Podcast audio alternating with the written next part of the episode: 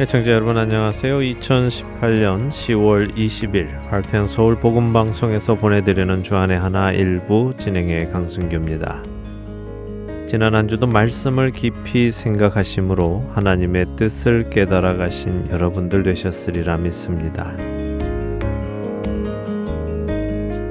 2018년 애청자 설문조사 중이죠. 많은 분들 참여해 주셔서 감사드립니다. 어, 그런데 종종 설문지를 못 받으신 분들이 계시더군요. 또 CD를 한 장을 받아서 여러분들이 돌아가면서 들으시는 분들은 설문지가 모자르시기도 하시고요. 혹시 방송을 들으시는 분들 중에 설문지가 필요하신 분들은 저희 사무실로 연락 주시면 필요하신 양만큼 보내드리도록 하겠습니다.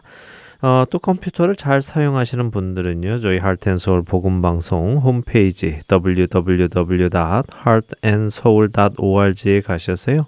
HSGM 소식란을 클릭하시면 2018년 애청자 설문조사지 프린트용이라는 글을 보실 수 있습니다.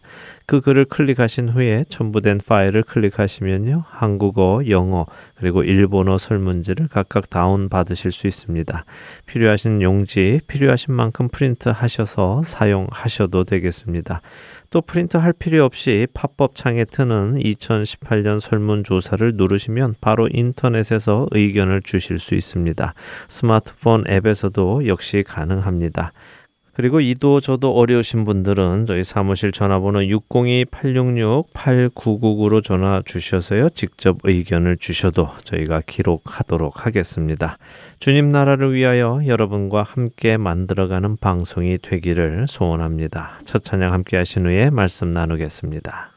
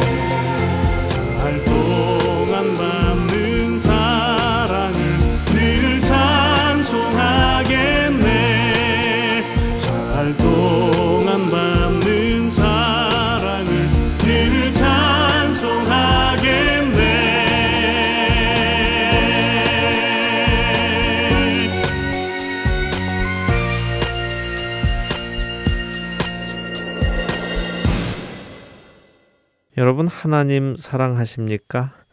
아마도 많은 분들이 네, 사랑합니다 라고 답을 하셨을 것 같습니다.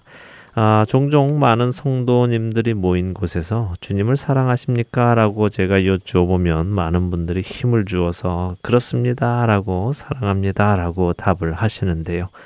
분명 그분들 마음 안에는 주님을 사랑한다는 믿음이 있으시기에 그렇게 대답을 하실 것이라고 생각합니다. 어, 그런데 주님을 사랑한다고 힘주어 대답하시는 그분들께요. 또 여러분의 이웃도 사랑하십니까? 라고 다시 여쭈어 보면 많은 분들이 대답을 잘 못하십니다. 아마도 그 순간에 사랑하지 못하고 있는 이웃의 얼굴, 또 용서하지 못하고 있는 이웃의 얼굴, 날 힘들게 하는 이웃의 얼굴이 떠올랐기 때문이었겠지요. 하나님은 사랑하지만 이웃은 사랑하지 못하는 이 일이 과연 가능한 일일까요? 누구든지 하나님을 사랑하노라 하고 그 형제를 미워하면 이는 거짓말하는 자니 보는 바 그 형제를 사랑하지 아니하는 자는 보지 못하는 바 하나님을 사랑할 수 없느니라.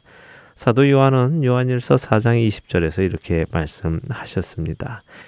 하나님을 사랑한다고 말은 하는데 그 형제를 미워하는 자는 거짓말하는 자라고 하시죠. 이상합니다. 사람들은 하나님은 사랑하지만 형제를 또 이웃을 사랑하지는 못한다고 대답을 하기도 하는데 성경은 그것이 거짓말이라고 하시니 말입니다. 충격적이지 않으십니까?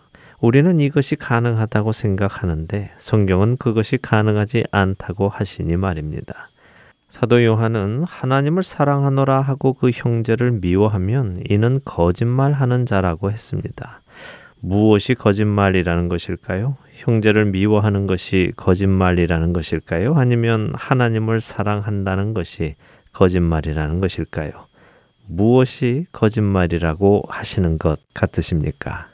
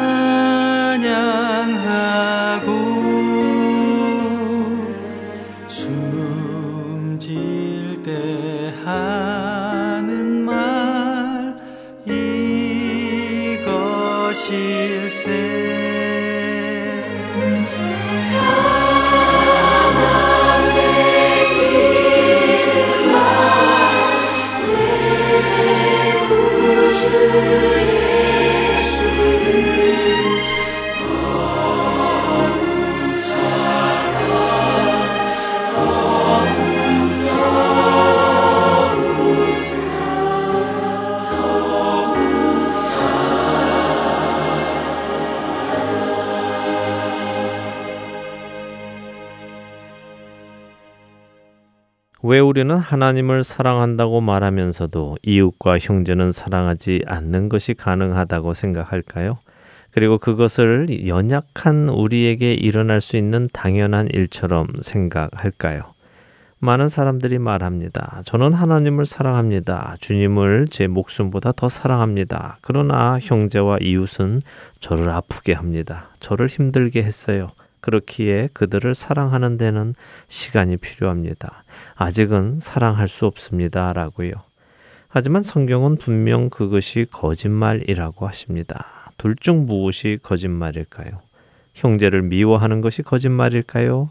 너무나 뻔한 답이죠. 우리가 하나님을 사랑한다고 하면서도 형제를 미워하면 우리가 하나님을 사랑한다고 하는 것이 거짓말이라는 말씀입니다. 그렇다면 왜 우리는 그 거짓말을 거짓말이 아니라고 생각할까요? 제가 했던 이 질문에 어떤 한 자매가 이렇게 대답을 하더군요. 아마도 우리가 하나님을 볼 수 없기 때문은 아닐까요? 하나님을 볼 수 없기 때문에 하나님을 사랑한다고 착각만 하고 있는 것이 아닐까요? 라고요. 여러분들은 이 자매의 답을 어떻게 생각하십니까?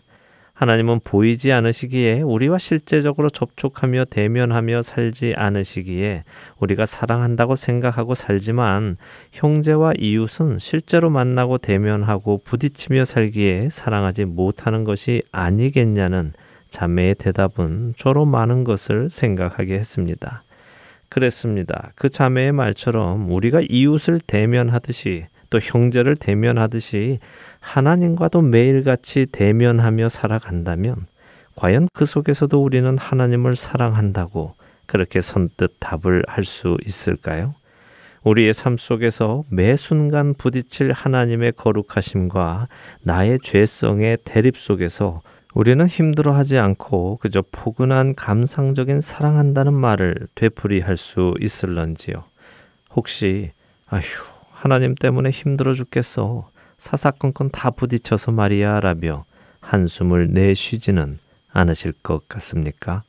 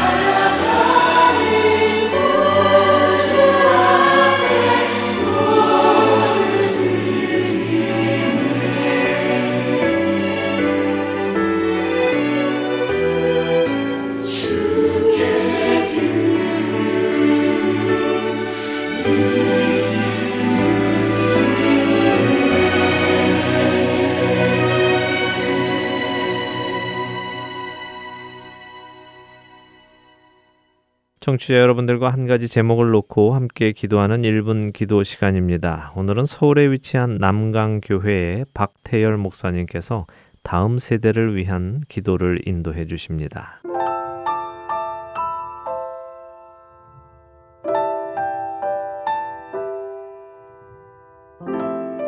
할텐 서울 복음 방송 1분 기도입니다. 저는 남강교회를 섬기고 있는 박태열 목사입니다. 오늘은 다음 세대를 위해 기도하려고 합니다. 다음 세대는 위치학에서부터 청년까지의 세대를 뜻합니다. 요즘 다음 세대가 가치관의 혼란의 시대를 겪고 있습니다. 사회, 문화, 경제, 영화, 모든 면에서 그들은 성공을 해야 된다는 관점을 가지고 있지만 요즘 아이들을 보면 행복 지수가 다른 나라들보다 최저점을 기록하고 있는 것이 우리 학생들의 현실입니다. 또한 우리 청년의 세대는 어떻습니까? 그들이 3포다, 4포다, 7포다 하는 모든 것들이 무너지고 있고 모든 것들을 포기하는 현실을 겪고 있는 것이 우리 청년들의 실험 문제이자 그들의 신앙 문제입니다. 우리가 그 아이들을 위해서 또한 다음 세대들을 위해서 함께 기도하겠습니다.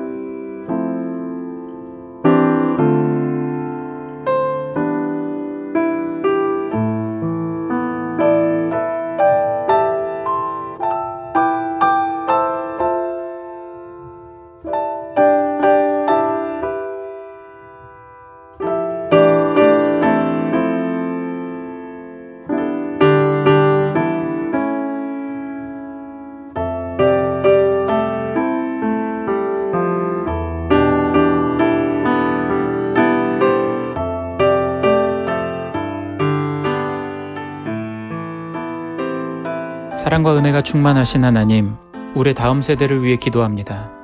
하나님, 우리 다음 세대가 신앙을 계승하는 세대가 될 수 있도록 하여 주시옵소서. 그들의 삶의 자리에서 하나님을 경외하며 주의 말씀을 묵상함으로 서게 하여 주시고 주의 말씀이 그들의 발에 등이 되게 하여 주셔서 매일의 삶의 걸음을 내디딜 때마다 주의 등불을 밝히며 그 길을 걸어가게 하시고 삶 속에서 가치관의 혼란이 올때 말씀이 기준이 되게 하여 주시옵소서. 우리의 유일한 길 되시고 생명 되시고 진리 되신 예수 그리스도를 바라보게 하여 주시옵소서. 다른 길을 찾아 헤매며 돌아 방황하는 자들이 되는 것이 아니라 혼란한 세상 빛 대신 주님만 의지하며 나아가는 우리의 다음 세대가 되게 하여 주시옵소서. 주님, 우리의 자녀들이 다니엘과 같은 믿음을 가지는 믿음의 거인이 되게 하여 주시옵소서. 다니엘이 뜻을 정하며 매일 그의 삶의 자리에서 기도했던 것처럼 어떠한 상황과 환경이라 할지라도 그리 아니하실지라도의 신실함이 그리 아니하실지라도의 믿음의 고백이 우리 자녀들의 신실함과 믿음의 고백이 되게 하여 주시옵소서. 그래서 이 시대 다니엘과 같이 뜻을 정하고 마음을 정하여 하나님 앞에 구별된 자들이 되게 하여 주시고 빛을 밝히는 우리의 다음 세대들이 되게 하여 주시옵소서. 우리의 간절한 이 기도가 주의 뜻에 합한 기도가 되게 하여 주시옵소서. 우리의 작은 신음에도 응답하시며 우리의 기도에 신실하게 응답하시는 살아계신 우리 주 예수 그리스도의 이름으로 기도드립니다. 아멘.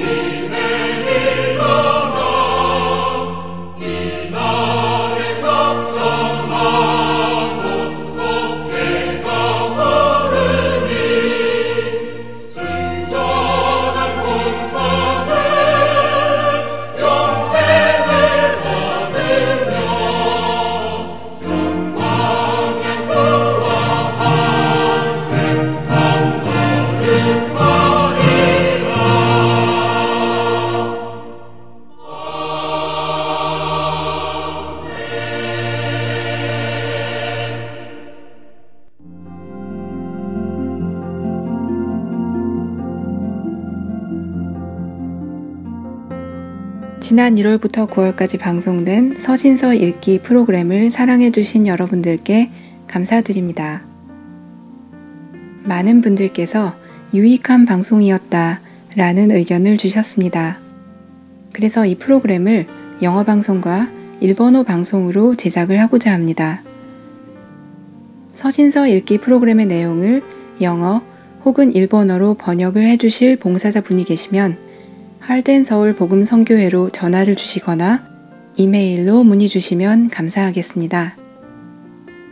사무실 전화번호는 602-866-8999이며 이메일은 heartandsoul.org at gmail.com입니다.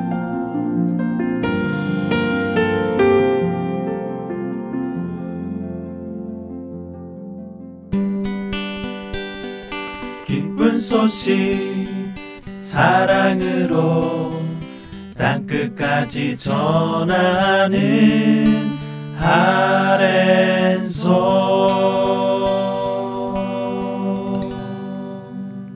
야곱을 이스라엘로 만들어 가시는 하나님을 만나는 시간입니다. 야곱의 하나님으로 이어드립니다.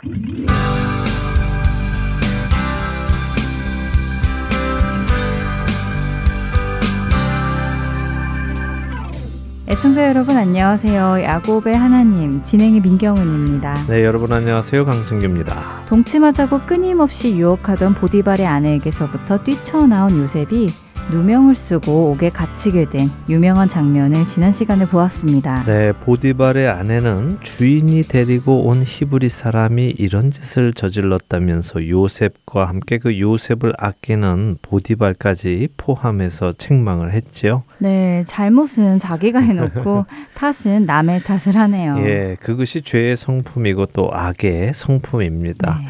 어, 죄가 처음 들어오던 창세기 3장에 하와도 자신이 먹고 싶어서 따먹고는 뱀이 유혹해서 그랬다고 탓을 하지요. 또 아담도 자신이 받아 먹어놓고는 하나님이 주셔서 나와 함께한 여자가 주어서 먹었다면서 하와는 물론 그 하와를 만들어 주신 하나님까지 탓을 하는 모습을 보여줍니다. 그렇네요. 악은 자신의 죄를 인정하기보다 남에게 그 죄를 돌리는 성품이 있군요. 예, 맞습니다. 그래서 회개란 성령님을 통해서만 나오는 것입니다. 우리 자신을 잘 살펴보면서 내 안에 남을 향한 원망과 책망과 탓을 하는 마음이 자꾸 생긴다면요. 이 마음이 어디로부터 오는 것일까 잘 생각해 보시기 바랍니다. 성령님은 우리 각자의 죄를 조명해 주십니다. 그래서 내가 비록 다른 사람 때문에 화가 나더라도요, 성령님께서 우리 안에 오시면요, 다른 사람을 탓하던 내 마음을 돌이키게 하시고요. 주 안에서 자기 자신을 바라보게 하시고 자신의 잘못을 인정하고 회개하고 주님께 용서를 구하게 만드십니다. 그리고 탓을 하던 다른 사람을 극률이 보게 되기 시작하지요. 각자 자신의 신앙을 점검할 수 있는 기준이 되겠네요. 네, 점검해 보시기 바랍니다. 자, 보디발의 아내는 요셉이 자신을 겁탈하려 했다고 모함을 했습니다. 종의 신분으로 주인 마님을 겁탈하려 했다면 그 벌은 어떤 벌이 합당할까요? 어, 그러게요. 당시의 문화 속에서라면 충분히 죽임을 당하고도 남을 만한 죄였는데도 불구하고 보디발은 요셉을 해하지 않고 옥에 가두었어요. 네. 그것도 royal prison 고위층들이 가는 감옥이에요. 네, 특이하지요. 네. 예, 고위층도 아닌 일개 노예가 왕들을 모시는 고위층들 중에 죄를 저지른 사람들이 가는 옥에 갔다는 것은 하나님의 계획 안에서 이 일이 일어나고 있음을 우리는 알 수 있습니다. 어, 요셉의 힘으로는 일어날 수 없는 일들이 하나하나 일어나고 있기 때문이죠. 성실한 요셉은 감옥에 가서도 하나님의 은혜로 인해 형통하게 되었죠. 그렇습니다. 요셉은 감옥에서도 성실했고요. 그런 그의 앞길을 하나님께서 형통하게 하셨습니다. 비록 우리의 눈에는 그가 억울한 누명을 쓰고 감옥에 간 것이지만 하나님 안에서는 하나님의 뜻대로 차근차근 일이 진행되는 것입니다. 그리고 그는 그 안에서 모든 재반 사물을 처리하게 됩니다. 그렇게 되어야 그가 훗날 술 맡은 관원장과 또 떡 굽는 관원장을 만나게 되겠지요. 네, 우리에게 일어나는 일은 정말 그 모습만 보고 판단해서는 안 된다는 생각이 다시 한번 듭니다. 비록 억울한 일을 당한 것 같아도 더 나락으로 떨어진 것 같아도 그것이 하나님의 뜻이라면 그것이 형통한 것이지요. 네. 우리의 삶 속에서도 그런 것을 볼 수 있는 영안이 열리면 좋겠습니다. 아멘. 그렇게 되기를 바랍니다. 자, 이제 오늘 창세기 40장으로 들어가 보지요. 1절에서 8절을 먼저 함께 읽겠습니다. 네. 그 후에 애굽 왕의 술 맡은 자와 떡 굽는 자가 그들의 주인 애굽 왕에게 범죄한지라. 바로가 그 두 관원장 곧 술 맡은 관원장과 떡 굽는 관원장에게 노하여 그들을 친위 대장의 집 안에 있는 옥에 가두니 곧 요셉이 갇힌 곳이라. 친위 대장이 요셉에게 그들을 수종들게 하매 요셉이 그들을 섬겼더라. 그들이 갇힌 지 여러 날이라. 옥에 갇힌 애굽 왕의 술 맡은 자와 떡 굽는 자 두 사람이 하룻밤에 꿈을 꾸니 각기 그 내용이 다르더라. 아침에 요셉이 들어가 보니 그들에게 근심의 빛이 있는지라. 요셉이 그 주인의 집에 자기와 함께 갇힌 바로의 신하들에게 묻되 어찌하여 오늘 당신들의 얼굴에 근심의 빛이 있나이까? 그들이 그에게 이르되 우리가 꿈을 꾸었으나 이를 해석할 자가 없도다. 요셉이 그들에게 이르되 해석은 하나님께 있지 아니하니이까 청하건대 내게 이르소서. 술 맡은 관원장과 떡 굽는 관원장 둘의 이야기가 바로 나오는군요. 네, 바로 이 일을 위해서 요셉은 노예로 팔려오고 감옥에 오게 된 음. 일이니까요. 바로 이야기가 이어집니다. 어 그런데 이 두 관원장은 무슨 죄를 지었길래 이렇게 감옥에까지 오게 되었을까요? 음. 그러게 말입니다. 뭐 또 궁금은 하지만 성경 말씀이 그 부분을 기록하지는 않으셨으니까 우리 역시 관심을 가질 필요는 없겠죠. 음. 성경은 단순히 2절에 바로 왕이 이 두 관원장에게 노했기 때문이라고 하십니다. 3절은 지난 시간에도 잠시 나누었듯이 이 감옥이 보디발의 집안에 있는 감옥이라는 사실을 말씀해 주고 계시죠. 그리고 4절에 친위대장 보디발이 요셉에게 이 관원장들을 수종들게 했다고 하시죠. 네. 이것은 무엇을 뜻할까요? 이곳에 오는 죄인들이 비록 죄인이라는 이름으로 오기는 했지만요. 높은 자리에 있던 사람들이고 또 풀려나서 다시 관직을 이어나가기도 하기 때문에요. 함부로 막 대하는 그런 곳은 아닙니다. 이런 곳에서 보디발이 요셉에게 이 관원장들의 수종을 들게 했다는 것은 보디발이 요셉을 믿고 있다는 사실 아니겠습니까? 그렇네요. 비록 죄인이지만 관리들의 수종을 들게 했다는 것은 예의를 갖추는 것일 텐데 그 일을 아무에게나 시키지는 않았을 것 같네요. 그럼 역시 보디발은 요셉이 죄가 없다고 생각하고 있었다고 보아도 될 것 같습니다. 네, 아마도 아내의 성화에 못 이겨서 할 수 없이 요셉을 집안에 잊지 못하게 한 것이겠죠. 자, 5절에 두 관원이 꿈을 꾸었는데 서로 내용이 달랐다고 합니다. 아침에 요셉이 그들의 얼굴을 보니까 그들에게 근심의 빛이 있는 것을 알아챘다고 6절은 말씀하시지요. 네, 얼굴색이 많이 안 좋았었나 봐요. 예, 아무래도 그랬겠지요. 뭐 우리도 근심이 생기면 푹 처지고 한숨이 나오고 걱정스러운 얼굴이 되잖아요. 네. 이 관원들도 지금 옥에 갇혀서 아무 기한도 없이 기다리고 있는 것이죠. 그런 중에 꿈을 꾸었는데 그 꿈이 예사롭지 않고 불길해 보였기 때문에 자신들이 걱정을 한 것입니다. 요셉은 무슨 일이냐고 7절에 묻습니다. 그러자 관원장들이 자신들이 꿈을 꾸었는데 무슨 뜻인지 해몽을 못하겠다고 답을 하자 요셉이 대뜸 나에게 말을 해보라고 합니다. 어, 여기서 요셉은 아주 중요한 말을 하는데요. 해석은 누구에게 있다고 합니까? 해석은 하나님께 있지 않느냐고 하네요. 네, 그렇습니다. 요셉은 내가 꿈을 좀 해몽할 줄 아는데요. 내게 말씀해 보세요. 내가 잘 풀어줄게요. 라고 하지 않았습니다. 요셉은 지금껏 자신이 꿈을 꾸어왔고 그 꿈의 해석 역시 하나님께로부터 왔다는 것을 경험으로 알고 있었지요. 그래서 그는 관원장들에게 말할 수 있는 것입니다. 해석은 하나님께 있다라고 말입니다. 종종 남의 꿈이나 남의 처한 상황 등을 듣고는 자신이 해석해 주는 성도들이 있습니다. 마치 자신에게서 그것을 해석할 능력이 나오는 것처럼 착각하면서 이런 해법 저런 해법을 알려주기도 하지요. 뭐 작정 헌금을 해보라는 둥, 자식을 신학대에 보내서 목사를 만들라는 둥, 또 심지어 집터가 좋지 않으니까 이사를 하라는 사람의 이야기까지도 들어보았습니다. 음. 그러다가 우연이라도 그것이 맞으면 그 공로를 자신이 다 가지고 가서는 자신이 영광을 받으려는 사람들을 많이 보았습니다. 그러나 참된 성도, 그러니까 자신이 누군지 아는 성도는요, 그런 행동을 하지 않습니다. 자신의 모든 능력과 지혜는 오직 하나님으로부터 오는 것을 알기 때문에 그 어떤 영광도 자신이 가로채지 않지요. 요셉은 시작부터 그것을 분명히 이야기하며 시작을 합니다. 해석은 하나님께 있다. 우리가 기억해야 할 말씀입니다. 자, 이제 이들의 꿈 이야기를 좀 들어보지요. 9절에서 15절까지 읽겠습니다. 술 맡은 관원장이 그의 꿈을 요셉에게 말하여 이르되 내가 꿈에 보니 내 앞에 포도나무가 있는데 그 나무에 세 가지가 있고 싹이 나서 꽃이 피고 포도송이가 익었고 내 손에 바로의 잔이 있기로 내가 포도를 따서 그 즙을 바로의 잔에 짜서 그 잔을 바로의 손에 들였노라. 요셉이 그에게 이르되 그 해석이 이러하니 세 가지는 사흘이라. 지금부터 사흘 안에 바로가 당신의 머리를 들고 당신의 전직을 회복시키리니 당신이 그 전에 술 맡은 자가 되었을 때 하던 것 같이 바로의 잔을 그의 손에 드리게 되리이다. 당신이 잘 되시거든 나를 생각하고 내게 은혜를 베풀어서 내 사정을 바로에게 아뢰어 이 집에서 나를 건져 주소서. 나는 히브리 땅에서 끌려온 자요 여기서도 옥에 갇힐 일은 행하지 아니하였나이다. 자, 술 맡은 관원장이요. 먼저 자신의 꿈을 이야기합니다. 그의 꿈 이야기를 들은 요셉은 그가 사흘 만에 복직이 되어 전에 하던 일을 다시 감당하게 될 것이라고 이야기를 해주죠. 뭐 구차하게 포도나무는 무슨 뜻이고 꽃은 무슨 의미고 포도송이는 무슨 의미이고 뭐 이렇게 해석해 주지 않고요. 그냥 사흘 후에 복직될 것이다라고 해줍니다.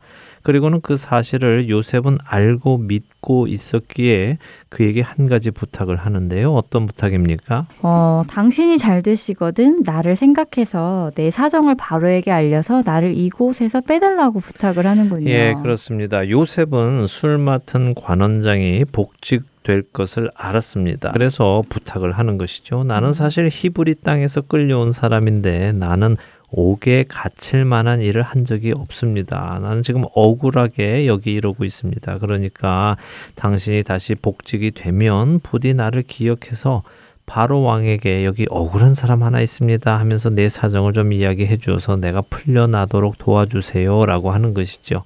자, 이 부분을 기억하시기 바랍니다. 잠시 후에 이 이야기를 다시 나누겠습니다. 자, 이번에는 떡 굽는 관원장의 이야기를 보지요. 16절에서 19절입니다. 떡 굽는 관원장이 그 해석이 좋은 것을 보고 요셉에게 이르되 나도 꿈에 보니 흰 떡 새 광주리가 내 머리에 있고 맨 윗 광주리에 바로를 위하여 만든 각종 구운 음식이 있는데 새들이 내 머리에 광주리에서 그것을 먹더라. 요셉이 대답하여 이르되 그 해석은 이러하니 새 광주리는 사흘이라. 지금부터 사흘 안에 바로가 당신의 머리를 들고 당신을 나무에 달리니 새들이 당신의 고기를 뜯어 먹으리다 하더니 자, 떡 굽는 관원장이 술 맡은 관원장의 꿈 해몽이 좋은 쪽으로 나오니까 용기를 얻어서 자신도 이야기를 합니다. 그런데 꿈이 언뜻 들으면 내용이 비슷해서 해석도 비슷할 것 같은데 요셉의 해석이 이번에는 정반대였죠? 그러게 말입니다. 나무에 달리고 새들이 당신의 살을 뜯어먹는 음. 어, 끔찍한 일이 생긴다고 하네요. 네, 떡 맡은 관원장은 사흘 후에 복직이 되는 것이 아니라 죽임을 당한다는 것입니다. 떡 맡은 관원장이 걱정이 많았겠는데요. 예, 만일 그가 요셉의 말을 믿었다면 그 3일간 그는 피가 마르는 고통 속에서 지냈을 것입니다. 네. 그러나 그가 요셉의 말을 믿지 않았다면 별 생각 없이 지냈을지도 모르죠. 뭐둘 중에 하나였을 것입니다. 어, 하지만 동시에 술 맡은 관원장은 정반대의 3일을 맞았겠지요. 술 맡은 관원장이 요셉의 말을 믿었다면 그는 기대에 찬 3일, 소망이 있는 3일을 보냈을 것입니다. 이것은 우리에게도 마찬가지입니다. 우리가 하나님의 약속의 말씀을 믿는다면요. 우리는 이 땅에서의 삶을 기대에 차서 소망을 가지고 보낼 수 있습니다. 우리의 이 땅에서의 삶을 마감하는 날 우리는 정말 사모하는 주님의 얼굴을 맞대고 볼 수 있구나. 영원한 삶을 시작하는구나 하는 기대감에서 말이죠. 그러나 그 말씀을 믿지 않는 자들은 아무 생각 없이 살다가 그날을 맞게 될 것이고요. 또 어떤 사람들은 그 말씀이 걱정이 돼서 죽으면 어떻게 하나 두려움에 떨면서 이 세상의 삶을 마칠 수도 있습니다. 네, 정말 이 두 관원장의 이야기가 인간의 삶을 극단적으로 보여주는 예네요. 예, 예수님과 함께 십자가에 달린 두 강도의 이야기가 그런 좋은 예이고요. 지금 이 두 관원장의 이야기 역시 그렇습니다. 음. 사실 따지고 보면 성경의 대부분의 이야기는 이렇게 두 사람 중 한 사람이 택함을 받는 것에 대한 이야기입니다. 자, 이제 창세기 40장 마지막 중요한 네 절을 읽도록 하겠습니다. 네. 제3일은 바로의 생일이라.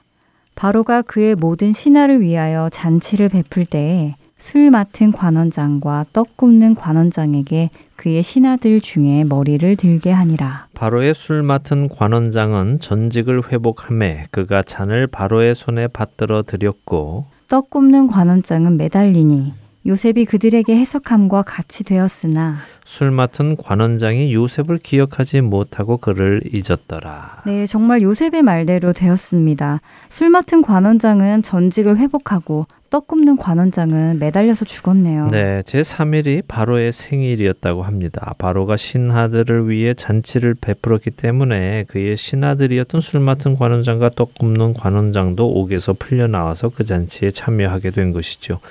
여전히 성경은 그들의 죄가 무엇이었는지, 왜 한 명은 살았고 한 명은 죽임을 당했는지는 설명하지 않으십니다. 그 사실이 중요한 것이 아니기 때문이지요. 중요한 것은 두 관원장이 꾼 꿈은 하나님 안에서 꾼 꿈이고 그 꿈을 해석한 요셉 역시 하나님 안에서 해석한 것이며 그렇게 지금 일어나고 있는 모든 상황이 철저하게 하나님의 뜻과 계획 안에서 일어나고 있음을 성경이 우리에게 말씀하시는 것입니다. 아, 그렇군요. 하나님의 확실하신 주권 안에서 이 일들이 일어나고 있음을 말씀해 주시는 것이군요. 그렇습니다. 그것이 아주 중요한 포인트입니다. 왜냐하면요. 이제부터 드리는 설명에는 그 포인트, 즉 이 모든 것이 하나님의 계획 안에서 이루어져 가고 있음을 분명히 아는 것이 중요하기 때문입니다. 조금 전에 술 맡은 관원장의 꿈을 해석해 준 요셉이 무슨 말을 했는지 기억하시라고 말씀드렸습니다. 네, 잠시 후에 다시 이야기 나누겠다고 하셨죠. 요셉이 술 맡은 관원장의 꿈을 해석해 주고는 자신의 처지와 무고함을 이야기하며 잘 되면 자신을 기억해서 좀 나갈 수 있게 해달라고 음. 부탁했지요. 그렇습니다. 요셉은 자신의 억울함을 술 맡은 관원장에게 풀어달라고 했습니다. 사실 웬만하면 이것은 충분히 해줄 만한 일입니다. 네. 관원장이라는 자리 정도에 있다면 말입니다. 그런데 이 술 맡은 관원장을 통해 풀려나는 것은 요셉의 생각이었지 하나님의 생각은 아니셨다는 것입니다. 음. 요셉은 자신의 억울함이 풀어지고 그곳을 벗어나는 것이 소원이었습니다. 만일 요셉의 뜻대로 이 술 맡은 관원장이 요셉을 기억해서요 바로에게 그의 결백을 설명하고 풀어주도록 했다면 어떤 일이 생겼을까요? 음, 글쎄요. 어, 그랬다면 요셉은 자위의 몸이 되어서 가나안 땅으로 돌아갔을까요? 아무래도 그랬겠죠. 어. 눈물을 흘리며 그는 고향으로 돌아갔을 것입니다. 음. 아버지와 눈물에 재회를 했겠죠. 또 살아 돌아온 요셉을 보면서 형들은 어땠을까요? 모든 것이 다 들통이 나서 형들은 곤란한 상황에 빠지게 될 것이고요. 화가 난 야곱은 또 무슨 짓을 했을지도 모릅니다. 이렇게 되면 인류 구원의 스토리가 거기서 끝나는 것입니다. 음.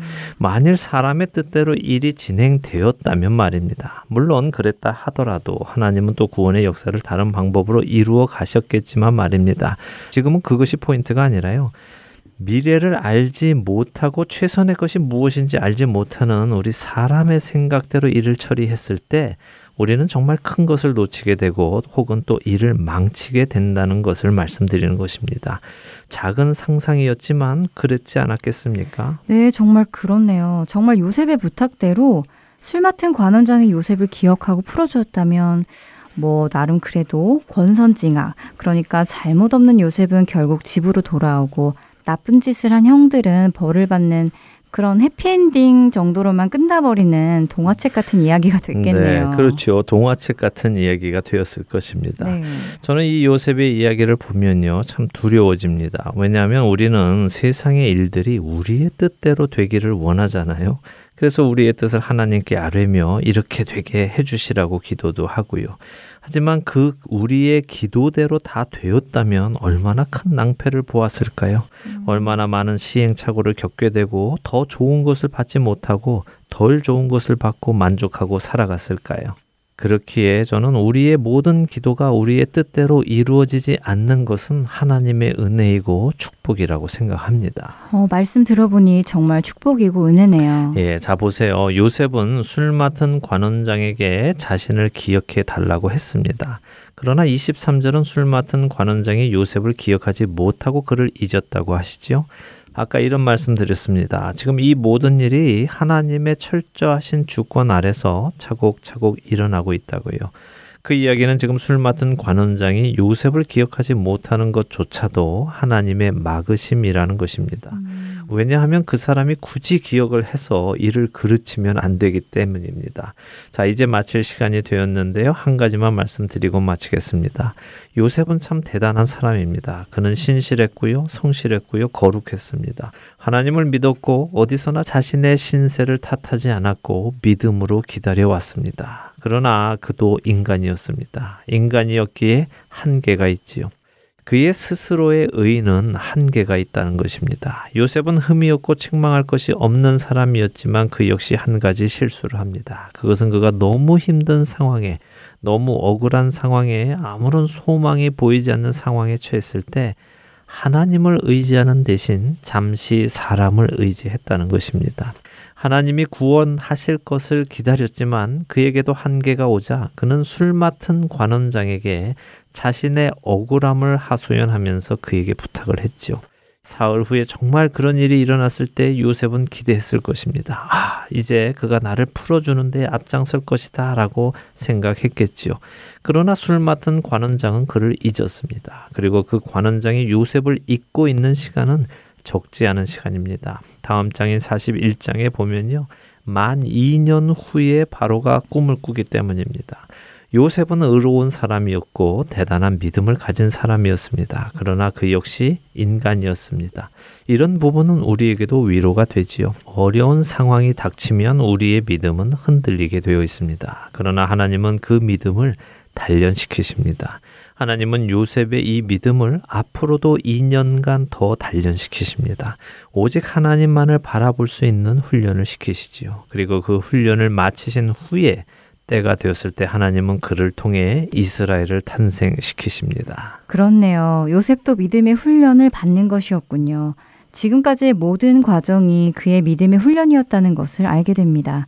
그러니 우리 역시 마찬가지겠네요. 어려운 상황, 억울한 상황, 이런 상황 속에서 결국은 하나님께서 쓰시기에 합당한 믿음의 소유자로 만들어지는 것이군요. 네. 이제 기쁨으로 그 훈련을 받기 원합니다. 한 주간도 주 안에서 믿음의 훈련을 기쁨으로 받으시는 우리 모두 되기를 바라면서요. 야곱의 하나님 여기서 마치겠습니다. 네, 함께 해 주셔서 감사합니다. 저희는 다음 주에 뵙겠습니다. 안녕히 계십시오. 안녕히 계세요.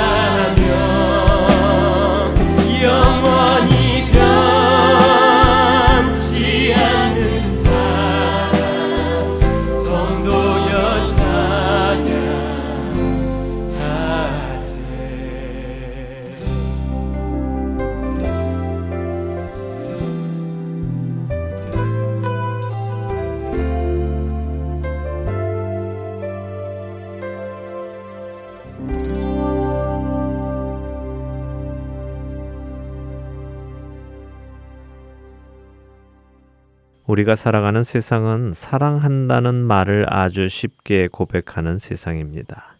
한국의 대부분의 서비스 업체들은 손님들을 향해 사랑합니다 고객님이라는 말을 한다고 하지요. 영어로 사랑한다는 love라는 단어는 좋아한다는 like의 강조 말처럼 쓰여지고 있습니다. I love baseball, I love music, I love pizza. 이처럼 사랑한다는 말이 흔해지다 보니 사랑이 가지고 있는 그 의미도 약화되었습니다. 베이스볼을 사랑하고 음악을 사랑하고 피자를 사랑한다는 사람들은 사실 자신들이 사랑하는 그 대상이 자신들을 힘들게 하지는 않습니다. 자신들의 감정을 채워주고 열정을 채워주고 식욕을 채워주는 역할을 하지요. 혹시 나는 주님을 사랑합니다 라고 하는 말의 의미가 내게 도움을 주고 나의 필요를 채워주고 내가 필요할 때마다 찾을 수 있는 그런 존재이시기에 사랑한다고 말하는 것이라면 그것은 큰일입니다. 성경이 말씀하시는 사랑은 그런 좋아한다는 감정이 아니기 때문입니다. 사랑하는 자들아, 우리가 서로 사랑하자. 사랑은 하나님께 속한 것이니 사랑하는 자마다 하나님으로부터 나서 하나님을 알고 사랑하지 아니하는 자는 하나님을 알지 못하나니 이는 하나님은 사랑이심이라. 하나님의 사랑이 우리에게 이렇게 나타난 바 되었으니 하나님이 자기의 독생자를 세상에 보내심은 그로 말미암아 우리를 살리려 하심이라. 사랑은 여기 있으니 우리가 하나님을 사랑한 것이 아니요 하나님이 우리를 사랑하사 우리 죄를 속하기 위하여 화목제물로 그 아들을 보내셨음이라. 요한일서 4장 7절에서 10절의 말씀입니다. 성경은 사랑이란 하나님께서 그 아들을 우리를 위해 화목제물로 보내신 것이라고 하십니다. 죄인인 우리, 원수인 우리를 살리기 위해 죄가 없으신 그분이 죄가 없으신 그 아들을 죄인을 위해 대신 죽이신 것이 사랑이라고 하십니다. 다시 말해 사랑은 사랑받을 만한 사람이기에 사랑해주는 것이 아니라 좋아해 주는 것이 아니라 사랑받을 수 없는 행위를 한 사람에게 나를 내어 주는 것입니다. 사랑이란 완전한 자기 희생이라는 것입니다. 원수를 위해 내 목숨을 내어주는 것이 사랑이라면 원수가 아니라 우리의 모든 사랑을 받으시기에 합당하신 그 주님을 위해서라면 내 목숨보다 더한 것도 드리는 것이 사랑이 아니겠습니까? 그렇게 우리가 하나님을 사랑한다고 고백한다면 우리는 그분의 말씀을 따라 살기 위해 자기 자신을 버려야 하는 것입니다. 자녀들아, 우리가 말과 혀로만 사랑하지 말고 행함과 진실함으로 하자. 요한일서 3장 18절의 말씀입니다. 사랑하는 할텐서울 복음방송 애청자 여러분, 하나님을 사랑하는 자는 하나님의 말씀대로 살아가려는 자입니다. 하나님을 사랑하는 자는 하나님의 기뻐하시는 일을 하며 살아가려는 자이며 하나님의 성품을 따라 변화되려는 자들입니다. 사랑은 단순한 좋아하는 감정이 아닙니다. 우리가 사랑함은 그가 먼저 우리를 사랑하셨습니다. 누구든지 하나님을 사랑하노라 하고 그 형제를 미워하면 이는 거짓말하는 자니 보는 바 그 형제를 사랑하지 아니하는 자는 보지 못하는 바 하나님을 사랑할 수 없느니라. 우리가 이 계명을 주께 받았나니 하나님을 사랑하는 자는 또한 그 형제를 사랑할지니라. 요한일서 4장 19절에서 21절의 말씀입니다. 하나님을 사랑하십니까?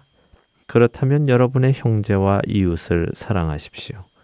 그래서 하나님을 향한 여러분의 사랑이 거짓말이 아닌 것을 증명하십시오.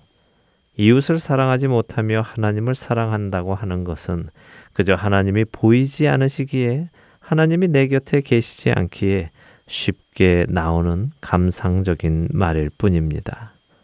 여러분이 하나님을 사랑하신다면 하나님의 형상을 따라 지음받은 여러분의 형제, 예수 그리스도께서 그 피를 흘리시고 구원하신 여러분의 그 이웃을 사랑하실 수밖에 없습니다. 한 주간도 형제와 이웃을 사랑하심으로 하나님을 향한 자신의 사랑을 증명하시는 저와 애청자 여러분이 되시기를 소원하며 오늘 주안의 하나 일부 여기에서 마치도록 하겠습니다. 함께 해주신 여러분들께 감사드립니다. 저는 다음 주 이 시간 다시 찾아뵙겠습니다. 지금까지 구성과 진행의 강순기였습니다. 애청자 여러분, 안녕히 계십시오. 주가 사랑하는 자는 자기 이름 드러내지 않고 주보다 눈에 띄지 않게 허리를 숙이는 자라.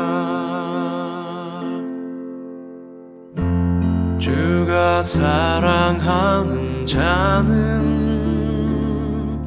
자기 도움 남에게 숨기고 주의 이름만 기억되게 스스로 빠지는 자라. 주를 사랑하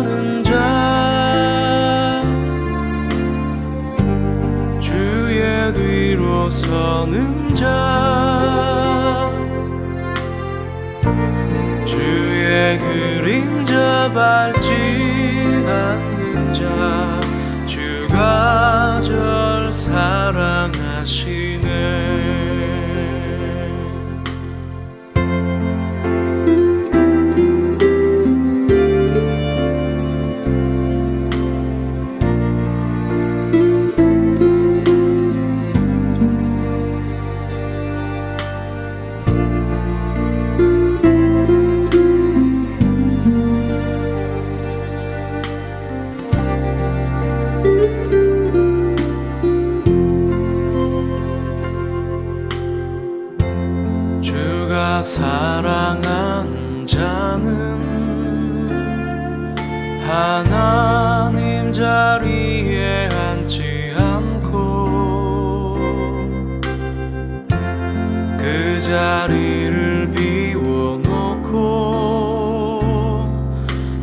자기 자리에 앉는 자라.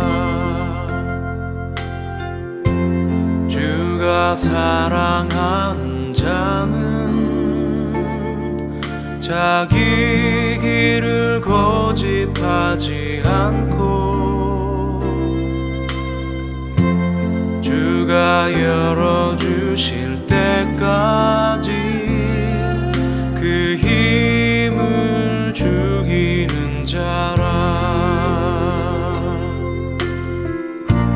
주를 사랑